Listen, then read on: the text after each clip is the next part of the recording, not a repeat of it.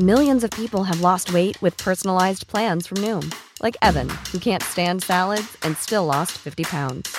Salads, generally, for most people, are the easy button, right? For me, that wasn't an option.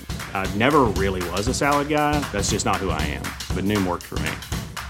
Get your personalized plan today at Noom.com. Real Noom user compensated to provide their story. In four weeks, the typical Noom user can expect to lose one to two pounds per week. Individual results may vary.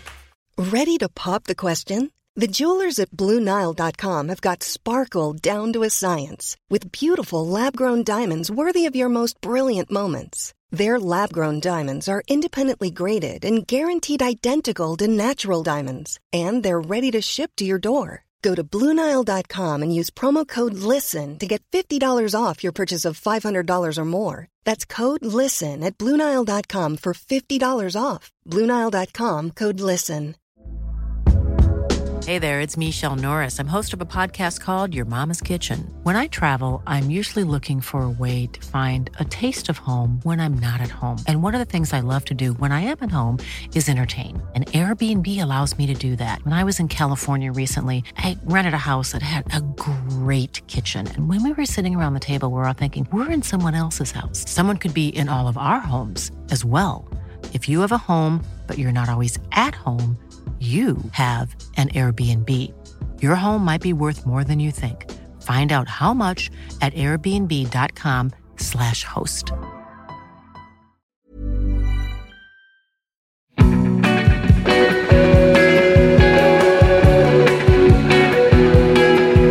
I was gonna start us off by asking what you could tell me about the Travis and Steve act. Whoa. Uh, well, we, me and Mark do another band called the Mark and Christian Band, but we also make little comedy videos every now and then. And I think in, in, in this particular video, we we were referring to each other as Travis and Steve. So we Yeah. just kind of, I guess they were just names we thought of really quickly, and we just, I guess we just called it that. People people love Damien now, don't they? yeah. They're always asking how he's doing. When was the last time Damien made an appearance? Um, It's before he went to prison, I think. he's he's out of prison now. oh, okay. he died. Were you going to say he died? He, he died of no. Fair, it's been a while since we've made one, but it's only because, like, again, like we've spent most of this year like hiding away from each other. So when things are relaxed, uh, you know, we'd be wanting to make more. Damien in lockdown would be great. Yeah, we should do that. we were gonna make a documentary about Damien, and like his dad was Dracula or something. Yeah, we were going to go really like in depth with his storyline before. Map out the full backstory. Yeah. Yeah, yeah, exactly.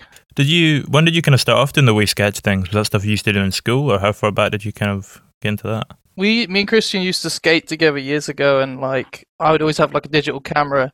We started making stupid videos back then. It's just accumulated to like quite a few ridiculous videos where, and then you know like we had the VHS camera from music videos, so I don't know. It, it's it's a weird one, really. It's not really like the other stuff we've done. It's it was just one of those days where we just had an idea, did it, and put it out, and that's about as much as we thought about it. You know. Was that VHS camera? Is that the same one that you used for a couple of the music videos on this new Witches record? The ones with the puppets. Yeah, it it is actually because I've had a few.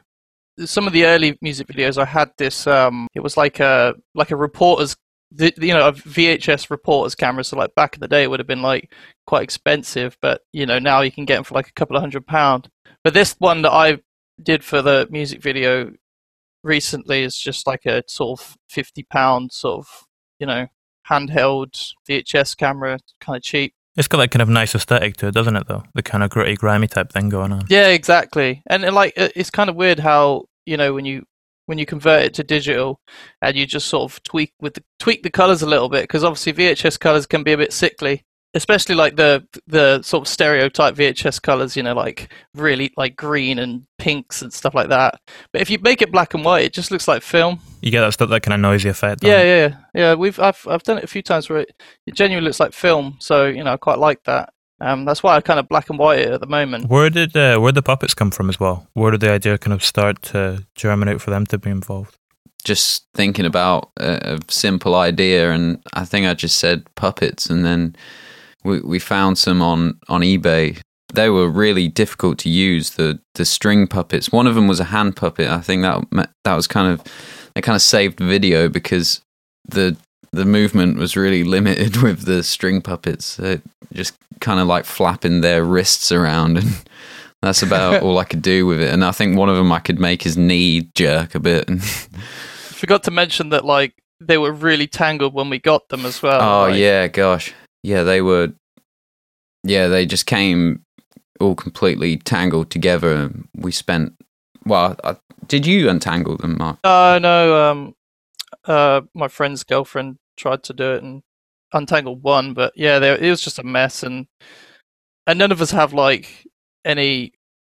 so, like none of us have puppeteered before ever. Yeah, then we started making all these little props. You know, that I think the the main idea was just to make a, a set in itself, just so it, the video would look nothing like our other videos. You know, that there would be no sort of real life backdrop or or scenario going on. It would all just be filmed inside a a little set that we made ourselves. And well, you filmed it on the iPhone, Mark, didn't you? And then it, it sort of the because we painted the whole set and it, it looked almost a bit like the Simpsons set or something. And then the colors weren't right. On the camera, it just um the consistency of the color. I don't know. I don't know what it was about it, but like when I started editing it like that, it looked bad. So I went through like a long way of doing it and I filmed it on VHS and I filmed it off the screen and then back into the VHS, then through the viewfinder. It took forever. Like it genuinely took me like two weeks to edit that one. Have you still got all the puppets and sets and stuff? Yeah. You broke the set up, didn't you, recently? The set's broken up. We've got the um, cardboard uh, pieces still, all the furniture, and the yeah, the dolls are still in my um, in my shed. I like the idea of you telling someone to go in and get a shovel or something when they're over at help with the garden, and they open it up and there's just two dolls sitting looking at them. Oh no, no, my uh, I say it's a shed. It's more of like a cabin. You know, it's like uh, it's it's decked out. It's got like a sofa in there, a music system, and all that. That's kind of creepier. Inviting people over to listen to a bit of music, and they just go in and there's two puppets sitting in there, staring back, glassy eyed. Oh yeah, that's true. Have you still got uh, Damien's mask as well? Yeah, there's a Yeah. few Damien masks now because it's it's a s- it's this real standard skeleton mask. I feel like I even had one when I was a kid. This actual ske- and you just turn it inside out, and that makes this kind of fleshy sort of almost looks like skin that's just sort of Yeah, melting off. Yeah, no one, no one would know how to recreate it unless they knew the exact one. You know, We should put them on merch. On Yeah. table. yeah, flip them inside out, sell them for like a tenner. yeah, Yeah. bo- bowls of bleach. What's uh, what's the strangest thing you've acquired from your time in the Witches? Then, if you've kind of got these interesting objects kicking about, or props rather. We have a lot of props. I, I mean, I every time we do a music video, I I sort of hoard the props because like just presume it. You know, one day in the future, maybe people want to see them, but I'm not sure. I can't think of one thing that's really that weird. Is there anything cool on the Road for Judah one? I feel like there probably would have been. Yeah, I've got like the crown that you wore and like the green wig that Sam had on, Yeah. bits and bobs, but nothing that strange. Like we haven't done a video that weird, really. It's just sort of I mean, the the strangest thing I've acquired just from being in the Witches is is a a Marshall Shredmaster guitar pedal, you know, which is a real rockin' distortion pedal, but it was owned by our manager Julian in his and used in his time in Toploader, which I find I find that funny because you know I've I've only ever seen the Shredmaster used, you know, on like real face melting stuff, and then Metal stuff. I think it might have even been on Dancing in the Moonlight. So I've got that oh look at Shredding in the moonlight. shredding in the moonlight. So I have that. That's probably the. I do remember the the when we did the Seaside music video, we had like a quite a big budget for like um outfits, didn't we? So we went to like a fancy dress shop and we bought like the best capes there, and they were like fifty pound a cape. do you remember? I've still got all of those. I've got like four like really fancy capes. we always said we'd do a show, everyone wearing them, but we never did. no, I know. We yeah. yeah. I got that Halloween's- that silver suit as well. That was that was fun walking around in that. Oh yeah, you had the silvery one, didn't you? Yeah, I think maybe Oh, it was yeah. like gold sparkle or silver sparkle. Yeah. Did you rent that? Didn't you? yeah, it was just a rental. Yeah, Oh, I'd be wearing it every day. I day. It's just showbiz, you know. do you do you tend to kind of hold on to stuff in life, or are you quite ruthless when it comes to clearing stuff out? oh, I hoard everything. Yeah, same. I I hoard stuff, but I'm really I live in quite a small flat, um, so I really try not to, and I I'm always throwing things out, but it just never seems like there's any space. You know what I mean? Yeah, exactly. I know what you mean. I keep weird things like I found a, a, a like a crushed up can of Coke on the floor, and it was from the Olympics 1988, and I I've got that in like a And you got to keep that. I remember when you found that. Yeah. I've got this weird like it's like a weird picnic box, like where it would have had you know you open it up and it's it'd have like plates and forks and stuff, and it's just got like packets of Walker's crisps from I found in the gun. I bet you watch those videos where the guy opens the cans from the war, don't you? Oh god, I love I love those videos. Yeah, Oh, Dan, you'd literally just like he talks about that guy all the time. Really? Yeah. Oh, my Caro, my girlfriend, um, watches those all the time as well. yeah. I think me and Carolina have a really similar YouTube interest. yeah, I think you do. The abandoned places. As well. Yeah, there's Steve 1989. Then then there's this other guy who I've I've only seen a few of them, but he'll he's like popping popcorn from from like 1955 or something, and Yeah, that's sketchy, man. Like I'm really weird with like old food and old drinks. Yeah. Yeah. And like to know that like I, I watched one that some guy was eating like was it like seventy year old canned beef or something? It was Mm. fucking gross. That's how a horror movie starts. You think you're just popping some popcorn for the fifties, but then it's got a bit of the blob in it.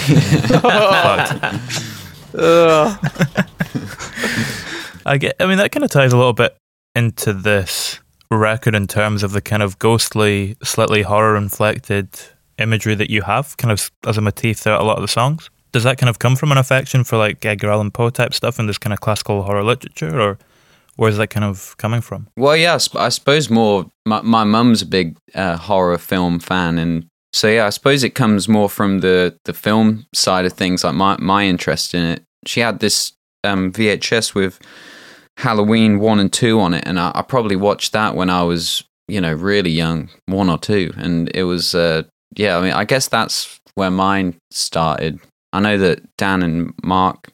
Well, it's just kind of a coincidence that we're all into the horror thing. I think like most people like horror, don't they? But you know, there's there's always the exception that some people sort of delve a little bit deeper and find the uh, I don't know, maybe like cult horror movies Yeah. or like.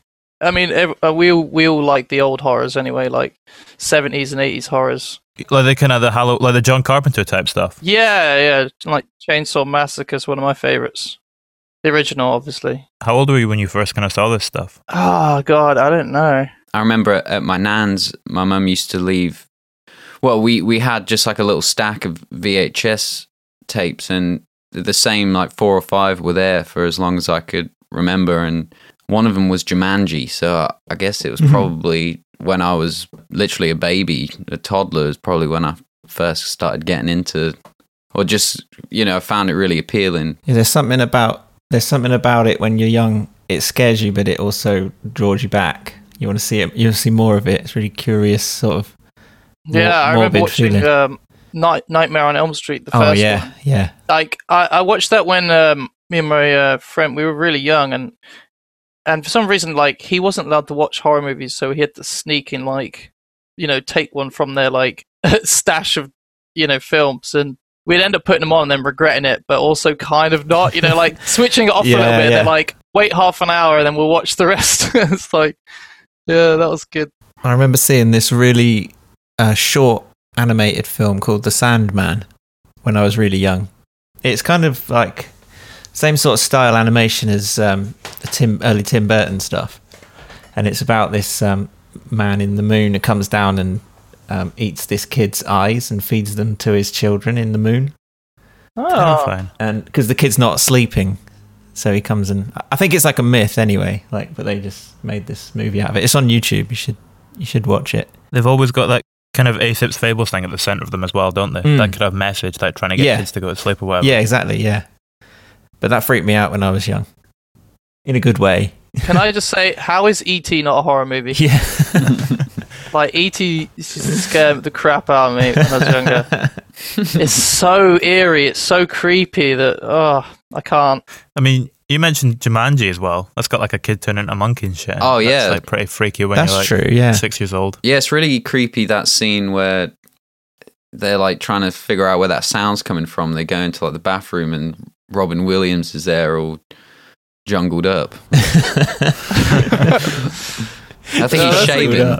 Yeah. Oh, such a good film. I was really disappointed with the cartoon though that came after it. Do you remember that? Oh yeah, it was in that sort of wild Thornberrys style, wasn't it? Yeah, it was. Yeah, I, I didn't like that. I've, To come to come back to that, that you were mentioning the Sandman there. Yeah. we were speaking about that idea of them having a message. Some of these things, you know, kind of having a message at the heart of it that translates to children.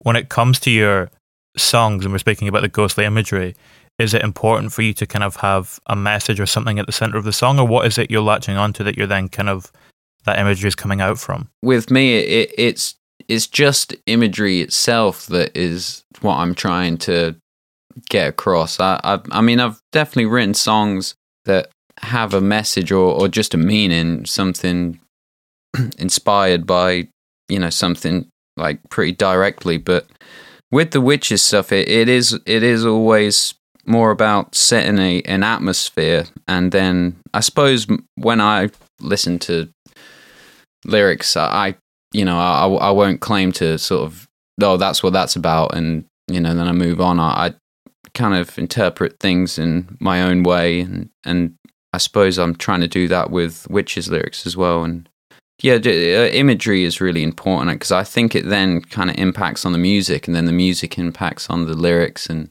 so yeah, they're they're never really. Um, some songs have a a, a kind of direct message, but for the most part, with the witches, it is sort of just creating an atmosphere.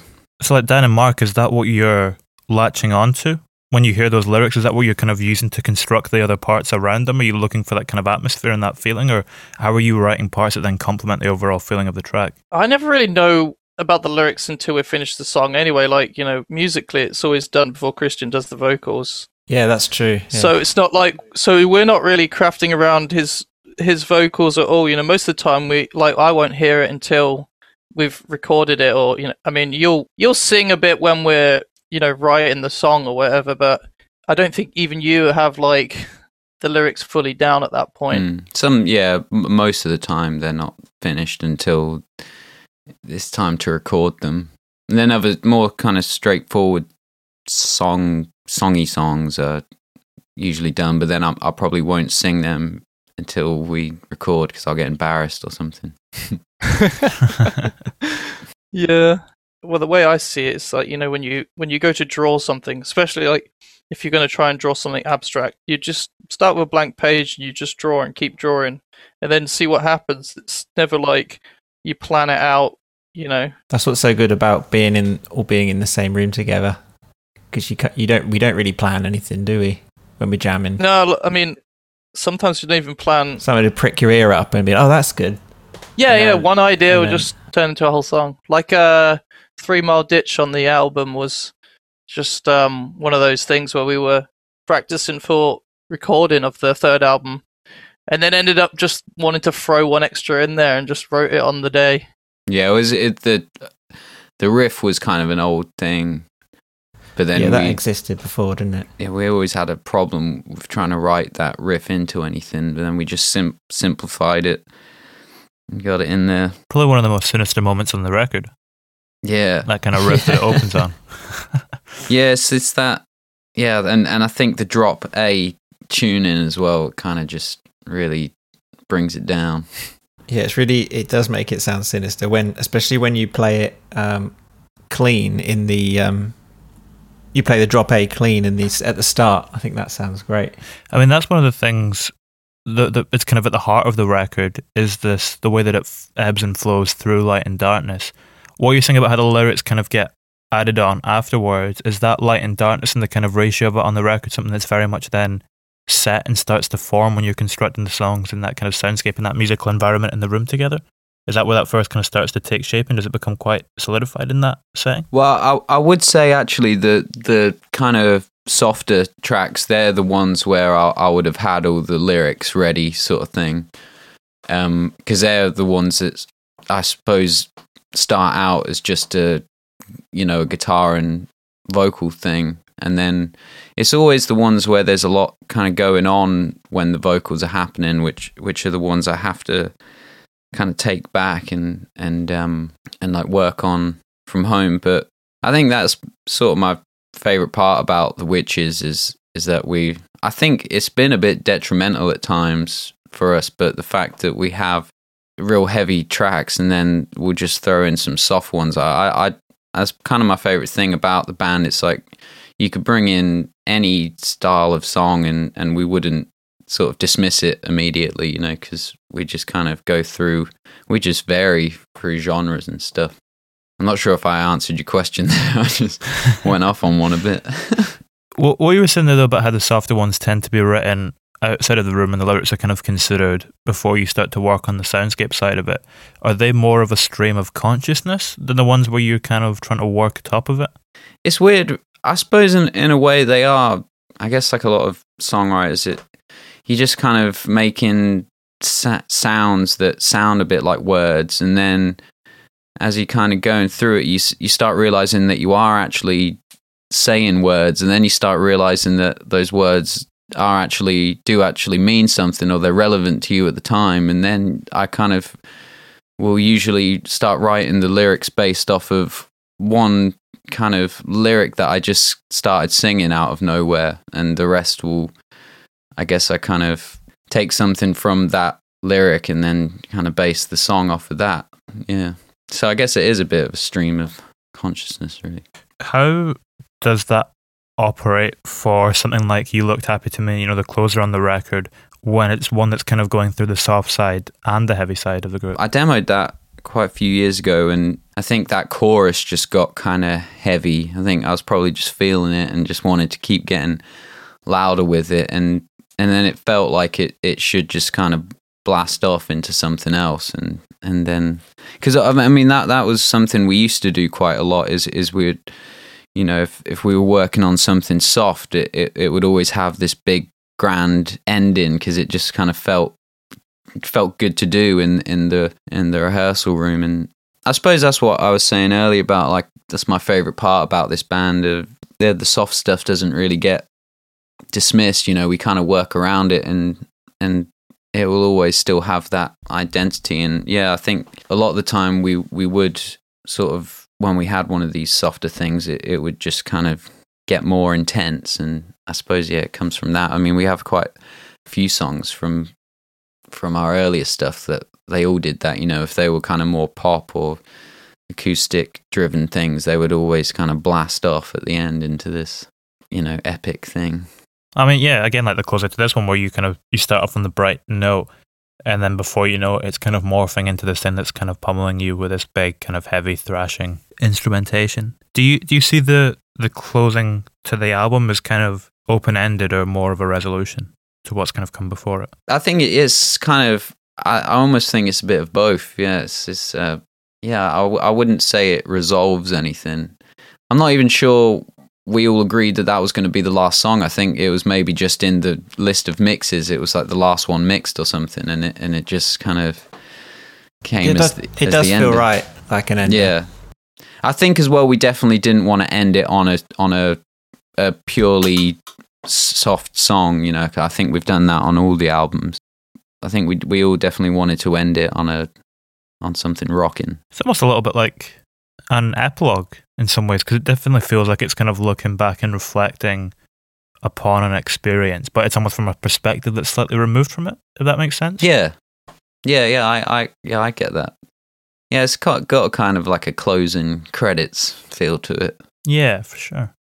Do you, when you're writing a song like that, do you have a specific person in your mind, or is it written about more of a collection of experiences and the kind of feelings that come from them? Yeah, this one's definitely a collection of of experiences with myself and with other people. Definitely. Does that change your approach to it?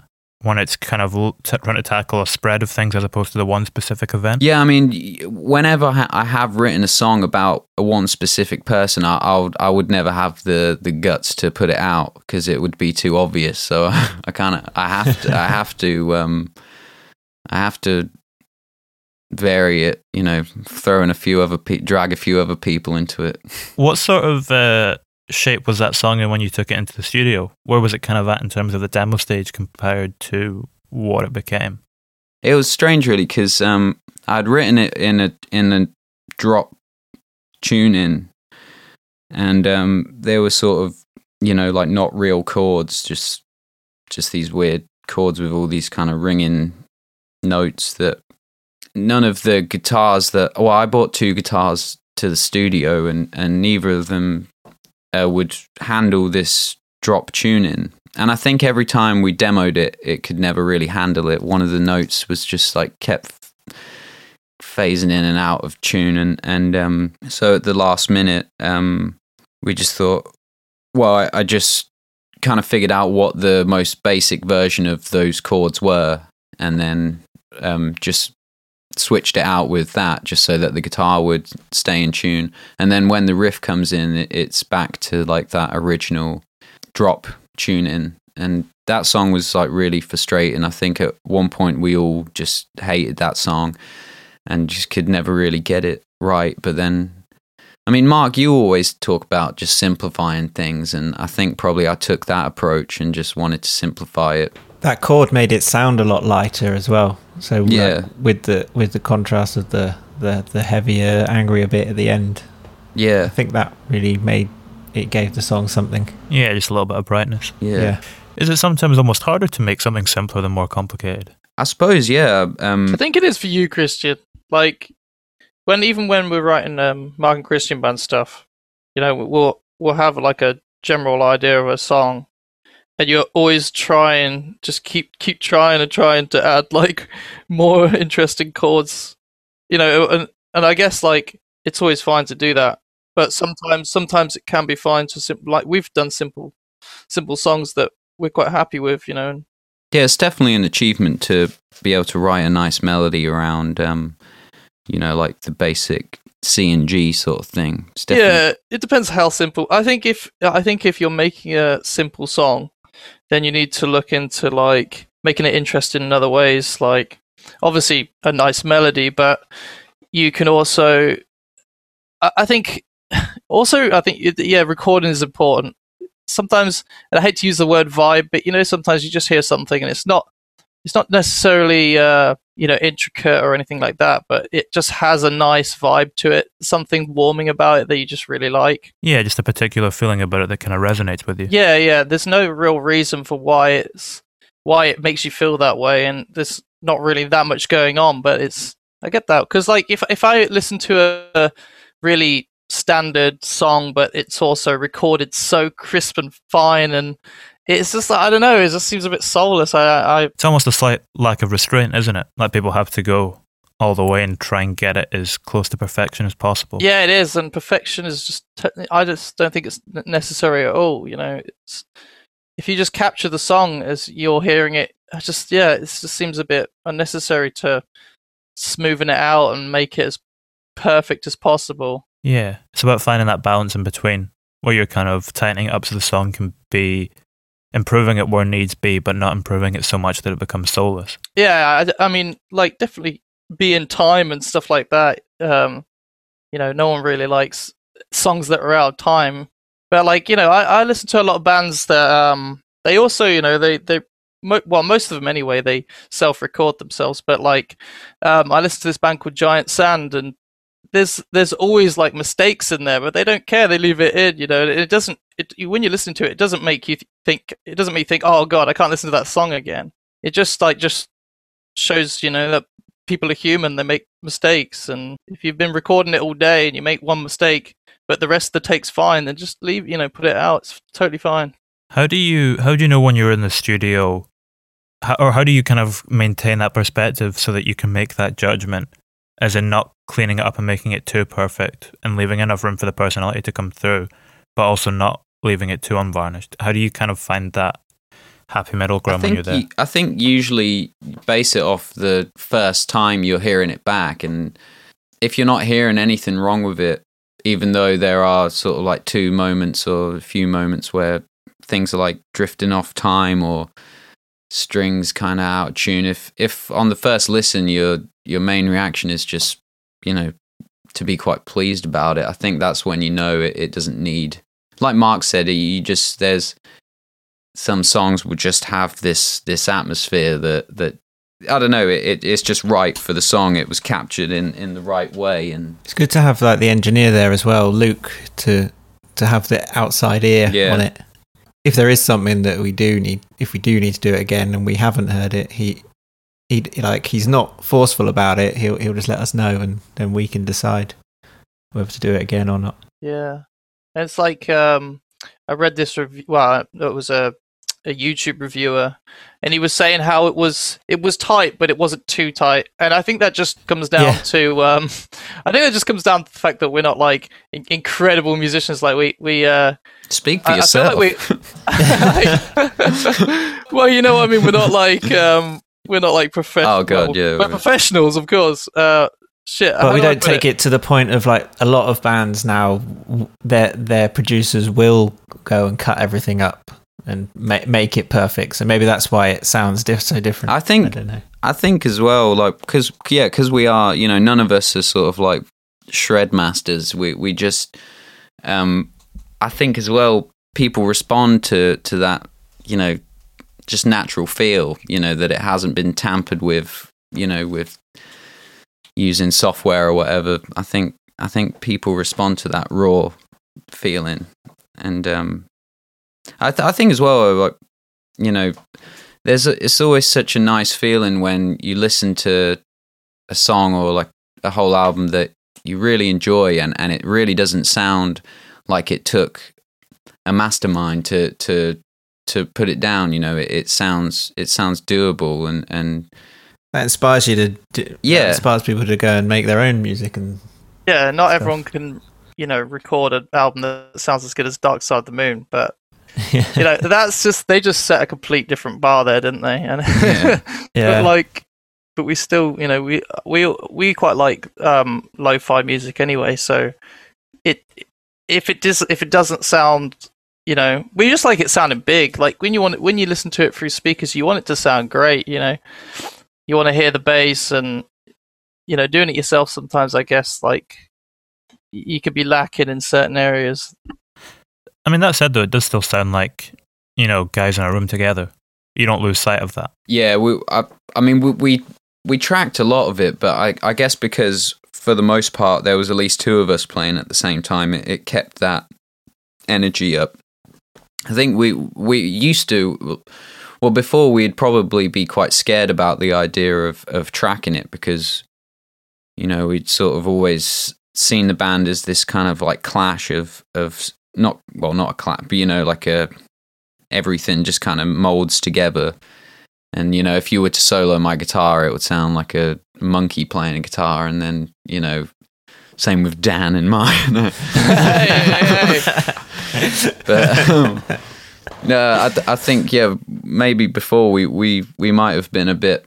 It might have seemed a bit daunting to to track everything, and we'd probably all think that it was going to come out sounding like overproduced or something. But I think the fact that there was at least, I think a few, well, Three Mile Ditch, um, Mark played drums for that one, and and then me and Dan were playing our bits, and so that that one was able to be done um, as a live band. But I think for the fact that at least two of us were playing at the same time, it kind of kept that um, live feeling. Three Mile Ditch, does that refer to a particular stretch of time for you as well? Well, I- me and Mark are from the same little village, and that's how. Well, it's, it's quite a big place, but that's how we know each other. It's this village called Yaxley, and at one point, I moved to this other place, this real secluded kind of just this horrible little village that had no nothing there. no, oh, it's really pleasant. It was a really nice little village. it's a really Yeah, nice far- village, but it's far away. But if you if you don't drive like me, it, it, it's it's it's a real It was desolate, weren't it? You know, Yeah. it's, there's not much there. There wasn't even a post office. There was like a a, a post office van that would come around every like two or three days. So then you, yeah. you know, that's how dire it was. But yeah, But you did have a you did have um uh what's his name that lives there?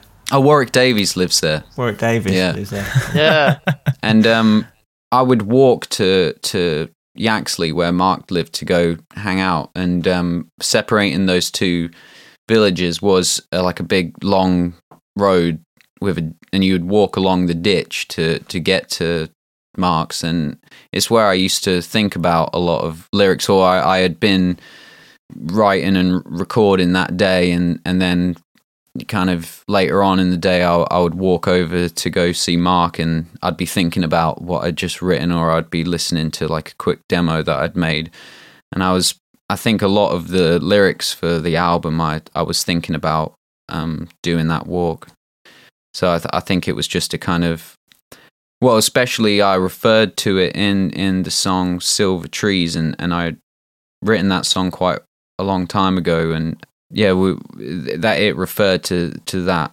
um that road and that sort of distance, and and so it just kind of sounded cool for a title, and it it, it had some meaning to it. I mean, the yes, because a lot of the titles to our songs just or uh, you know don't really mean anything. So it, was you know it was nice to for there to actually be some kind of meaning to it. That said, though, a lot of the titles seem to evoke quite a strong image. Like if you think about something like Meat Chunk or Cowboy or Midnight Ride, like they've all got quite a specific kind of feeling and place yeah, attached to them, if you know what I mean. Yeah, I guess maybe I'm referring to like our oldest stuff, like Grave Dweller and stuff. You know, they're just kind of just designed to sound creepy. yeah. I mean, if they have a slightly, if some of them on this new record then have more of a meaning attached to them, do they? At what point in the process did they emerge at a different point in the process to what they maybe did previously? The titles of songs. Yeah, um, I suppose yeah, they're they're they're always just taken from um, like a ly- a lyric in the album, but I mean lyrics in general are kind of strange for me because you know before I was uh, a, you know a guitar player or anything, I, I wasn't like a writer. I wasn't keeping journals or things like that. Um, so writing lyrics is, is kind of strange. You know, you you you're just a guy trying to like make some s- songs, and then suddenly you have to be kind of real quick and clever with words and yeah. People like analyzing your words, yeah. So like I, they mean everything. You know, it. yeah, But you're just sort of, you know, you were young then. You know, yeah. So Uh, I'm, I'm that, I think that's what I mean about the songs. You know, just trying to get some imagery across rather than like a message. Because I, I, I just simply because I, I just don't feel like I can, you know, get my words out right for what I want to say sometimes. So sometimes just kind of thinking about the place where something happened, I'd rather just put that in the song than what actually happened because I can't think of a, you know, a, a kind of a, a metaphor for that moment or something like that. So Do you think of that place when you're recording? yeah, so yeah, I, I, I suppose when I'm doing the, uh, the like the vocal take, I'm I'm kind of yeah like zoning into what I'm thinking about, you know, what that song is to me, sort of thing. Yeah, I don't know. I whenever I come to do a, a vocal take, I definitely kind of get more in the zone than if I'm doing a a guitar take. To me, is like I don't know, just something really mechanical you know you just need it needs to be this and needs to be that. And then with the vocal it's it's just kind of like how i'm feeling you know just kind of expressive. Whereas with anything else i'm recording I, i'm trying to you know be as precise as i can. And then yeah with singing i'm just sort of i, I feel like i'd get a better listenable vocal take if it had um you know uh, if it was believable um and emotive then than just like all the notes are, are correct. Yeah, the guitar. So the guitar tends to be more technical, and the vocal tends to be more emotional. Yeah, I mean they're they're definitely not technical guitar parts, but I'm de- I'm like I'm trying to be In terms of getting the note. yeah I'm trying to be precise with it. Whereas with the singing, I, I'm just more focused on being in the uh, well ex- expressing myself, and so you know there'll be a few like flat notes and stuff, but but if, yeah, if it sounded like real phony, but it was perfectly in key, I'd I'd probably not not be really be that happy with it. For the other two of you, then what point in the process is the most emotional? when we when we all hit a point in the song that's been arranged in a way that that's I don't know like a, a crescendo in a part of a song or something and when we just something as simple as us all hitting it at the same time it just feels great you know you've got a good takedown and at that point when you finish and you you all look at each other you know you've got the takedown that's that's a good feeling Yeah, definitely. I, I agree with that.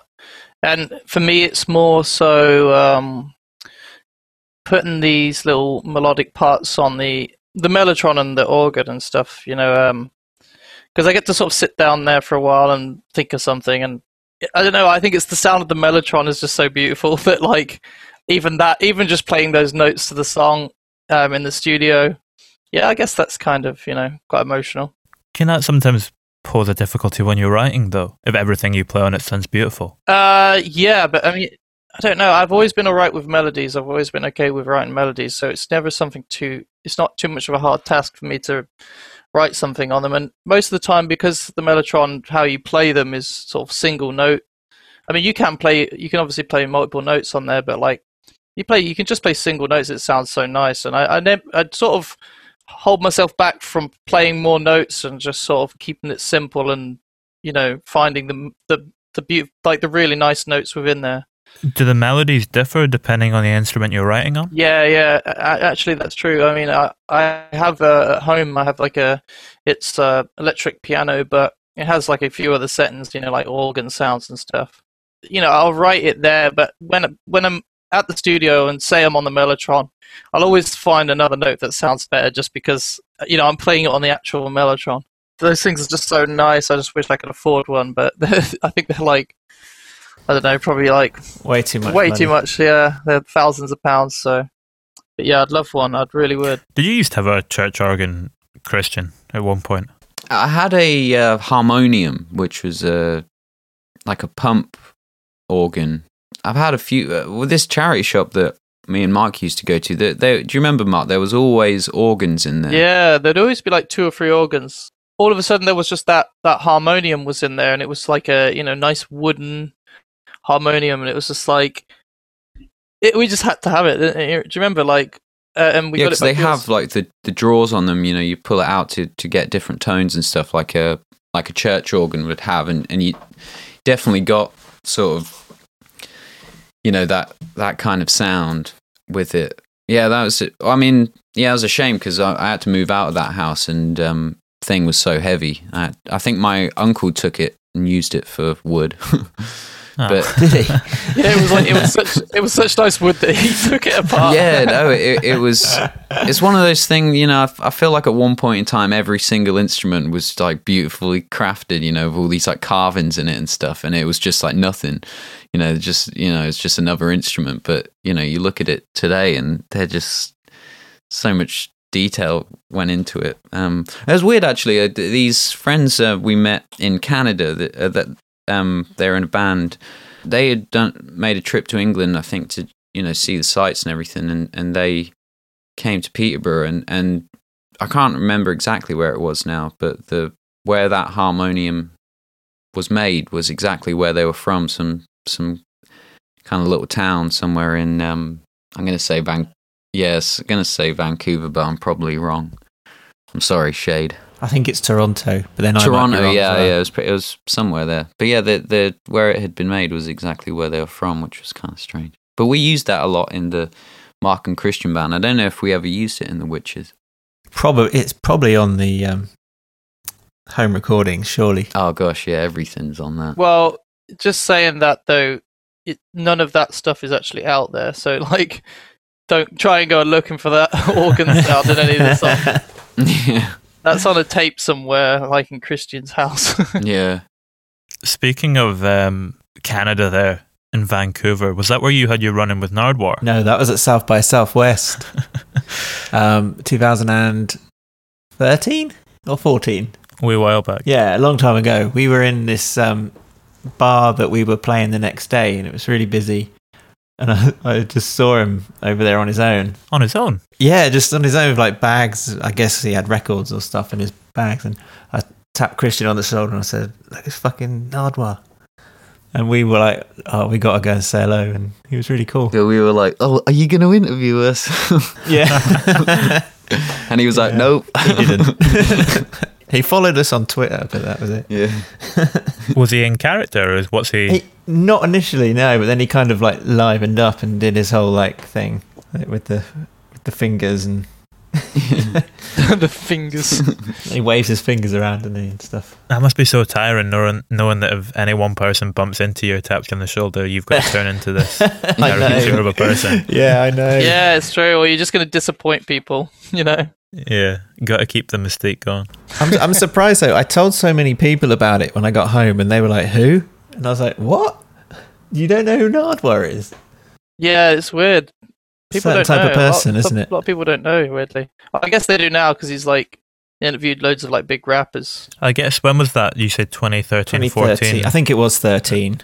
Because it was only really when YouTube kind of came out that he. And when was YouTube, like 2006 or something? Maybe he hadn't kind of fully hit his stride Oh, yeah. in terms Oh no, it was traction. 14. Sorry, 2014. Oh, well, that's pretty, yeah. I don't know.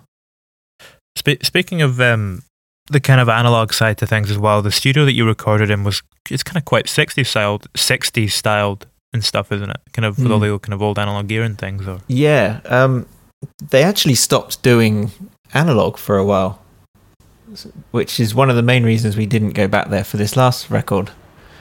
Um, I don't know the whole story on that, but I think they, they do. I think the story was that he does the first ever digital recorder, which is kind of bizarre. I'm not sure if it's like it's. I think it's called an Otari Radar, and it's Yeah, it's like a digital console thing. what? Into, you mean the first like digital thing that came out is what he now uses? I'm not sure if it was like the first thing. I know it might not be the first one. Yeah, I know it's like an early an early thing, but yeah, we we're still sort of set on doing it on tape. I suppose you know we didn't have like the greatest budget to just try things out, and if they didn't work, then we'll go somewhere else. So we just kind of wanted to go with something we knew would would work, and we had been to um, Luke's studio because Luke, uh, we met him in Toe Rag. That's where he was working, and I think over the years he just sort of built up his own studio. Yeah, the, we so we went to him to do it on a similar machine that they used to use in Toe Rag, a Studer 16 track machine. But yeah, it's all it's all old old stuff in there as well in his studio. A lot of old gear. The tape you recorded onto had been like recorded onto before as well, hadn't it? Yeah, that that kind of blew my mind because I'm really into tape recording, and I always just assumed that you know you can't really use the same tape that many times. Well, obviously you can, but I suppose I thought in like a studio environment. But then again, he's you know it's all coming through such you know beautiful gear that it, it'd be hard to make it sound bad, I suppose. But yeah, it was definitely not new tape, which was interesting to me. Have you still got the tapes from your recording sessions, or are they, or about, are they locked up in a vault? We don't know where the, our first album tape is. No one knows where it is. Oh, I was meaning the the new one. Yeah, that's it. I think the new one. I, um, I think he's probably recorded over it now. no, I, th- I think he actually said he.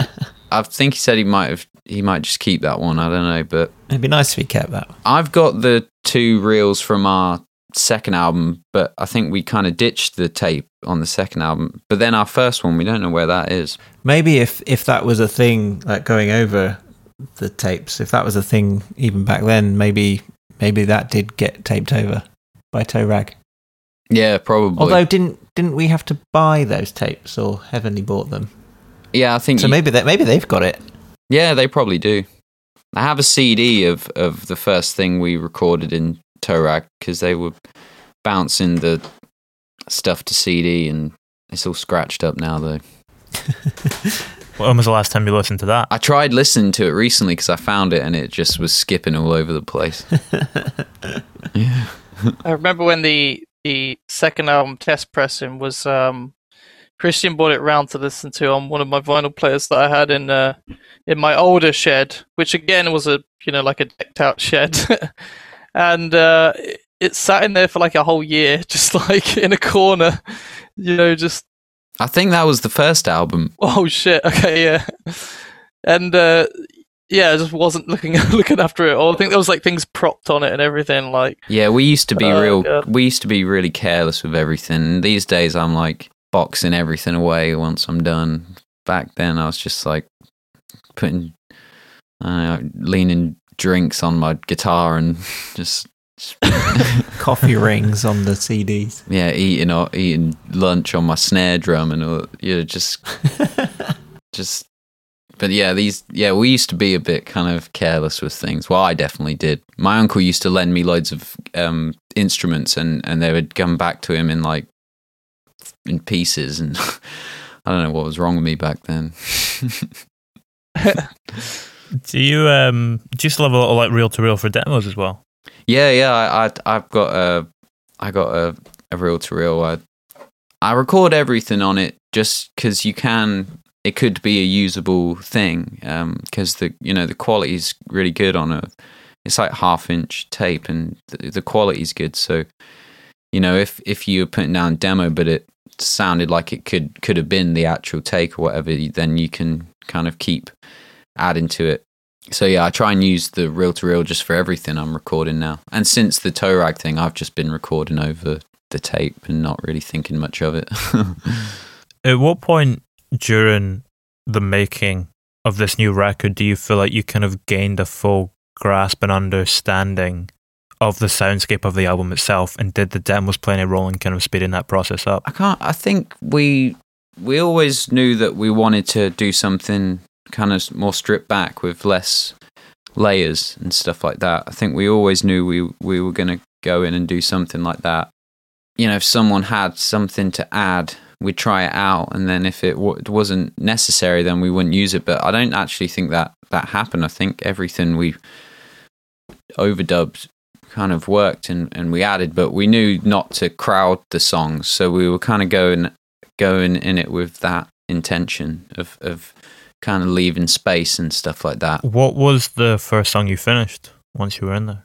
Um, Cowboy. Once you finish that, how does that impact what you do afterwards? Do you kind of have a clear focus in terms of tackling the other ones? Or wh- why was that the first one you finished? Was there any particular reason for that? I think it was like the most rehearsed one, Yeah. and it was going down like onto the tape really easily, and it, everything just felt good. And maybe that pushed us to get that one finished first. I don't know.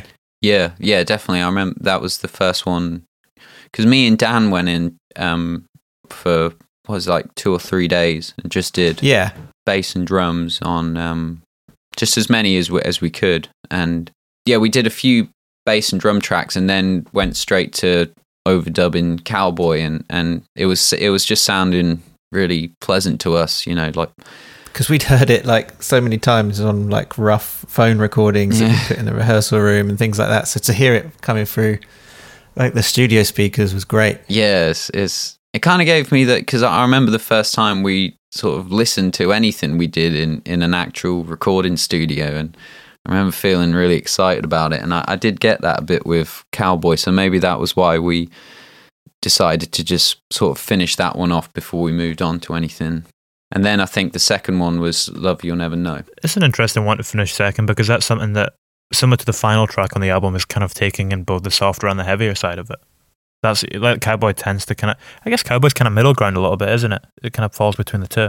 Yeah, I, uh, same with Love You Never Know. That was one we had we had been pl- we'd played that live a few times, and um, I feel like that might have been the first one that we could all just play from start to finish, and, and it sounded pretty, Yeah.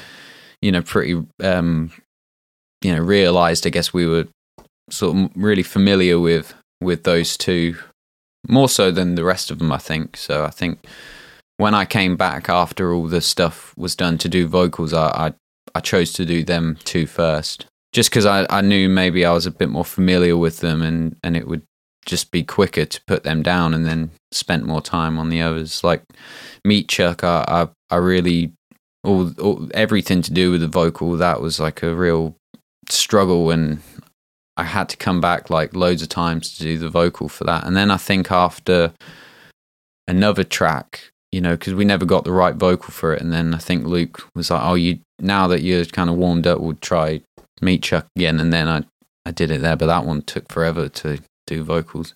It's probably the heaviest you get on the record. Yeah, yeah. I think that's why it took forever because I was started to choke on my own tongue. Or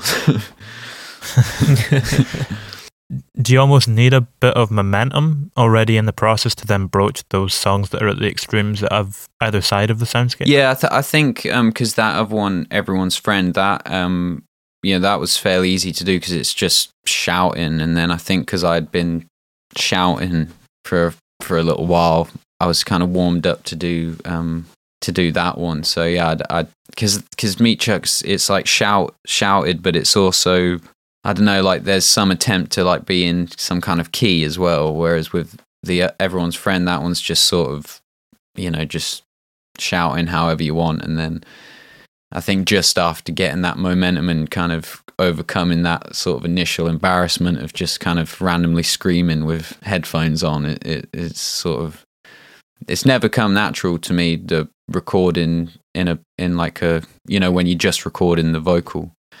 I always used to have to like hold a guitar or pretend that I was playing something to to do it. Um, so it has always it has always been a bit of like a uncomfortable experience, especially when you're screaming and shouting, because then you just feel like the, the biggest weirdo ever. So not, not even necessarily like playing the guitar, even just kind of yeah, yeah, just, just to try and just some- holding it uh, because you know you, the you know you'd start just picking up the sound of like strings and stuff, so you just have to kind of pretend you're holding it. I mean, pretend you're playing it. I was actually holding a guitar. Did you not get asked to mime guitar on X Factor once? Wait, you did, Dan, didn't you? No, no, no. You you made that up because um, we were doing this radar piece for the NME, and they said like they wanted an interesting fact, and and you just said that it wasn't true. Where did that come from? I don't know. no, wasn't it Izzy? Izzy. Um, w- Oh yeah, did Izzy that. did that. Yeah. Yeah, So I think- Izzy. Do you know the band Black Honey? Oh, I interviewed Izzy a few months ago. Oh yeah, so she did that. She actually did that. She was on it. I'm going to ask her about that if she Yeah, comes back yeah, on the podcast. She'll love to tell you about that. It's on YouTube as well. That it was with that Owen Owen Quinn guy, The little Irish um, guy. Uh, Irish guy. oh, he was a kid. If you remember him. No, well, he was a kid. Oh, he was a kid. That's why he was little. I thought it was just just for trashing this Irish guy. no, no.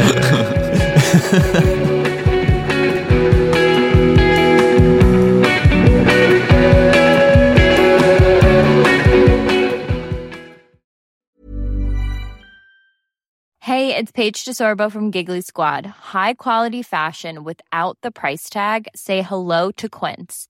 I'm snagging high-end essentials like cozy cashmere sweaters, sleek leather jackets, fine jewelry, and so much more. With Quince being 50 to 80% less than similar brands. And they partner with factories that prioritize safe, ethical, and responsible manufacturing. I love that. Luxury quality within reach. Go to quince.com slash style to get free shipping and 365 day returns on your next order. Quince.com slash style.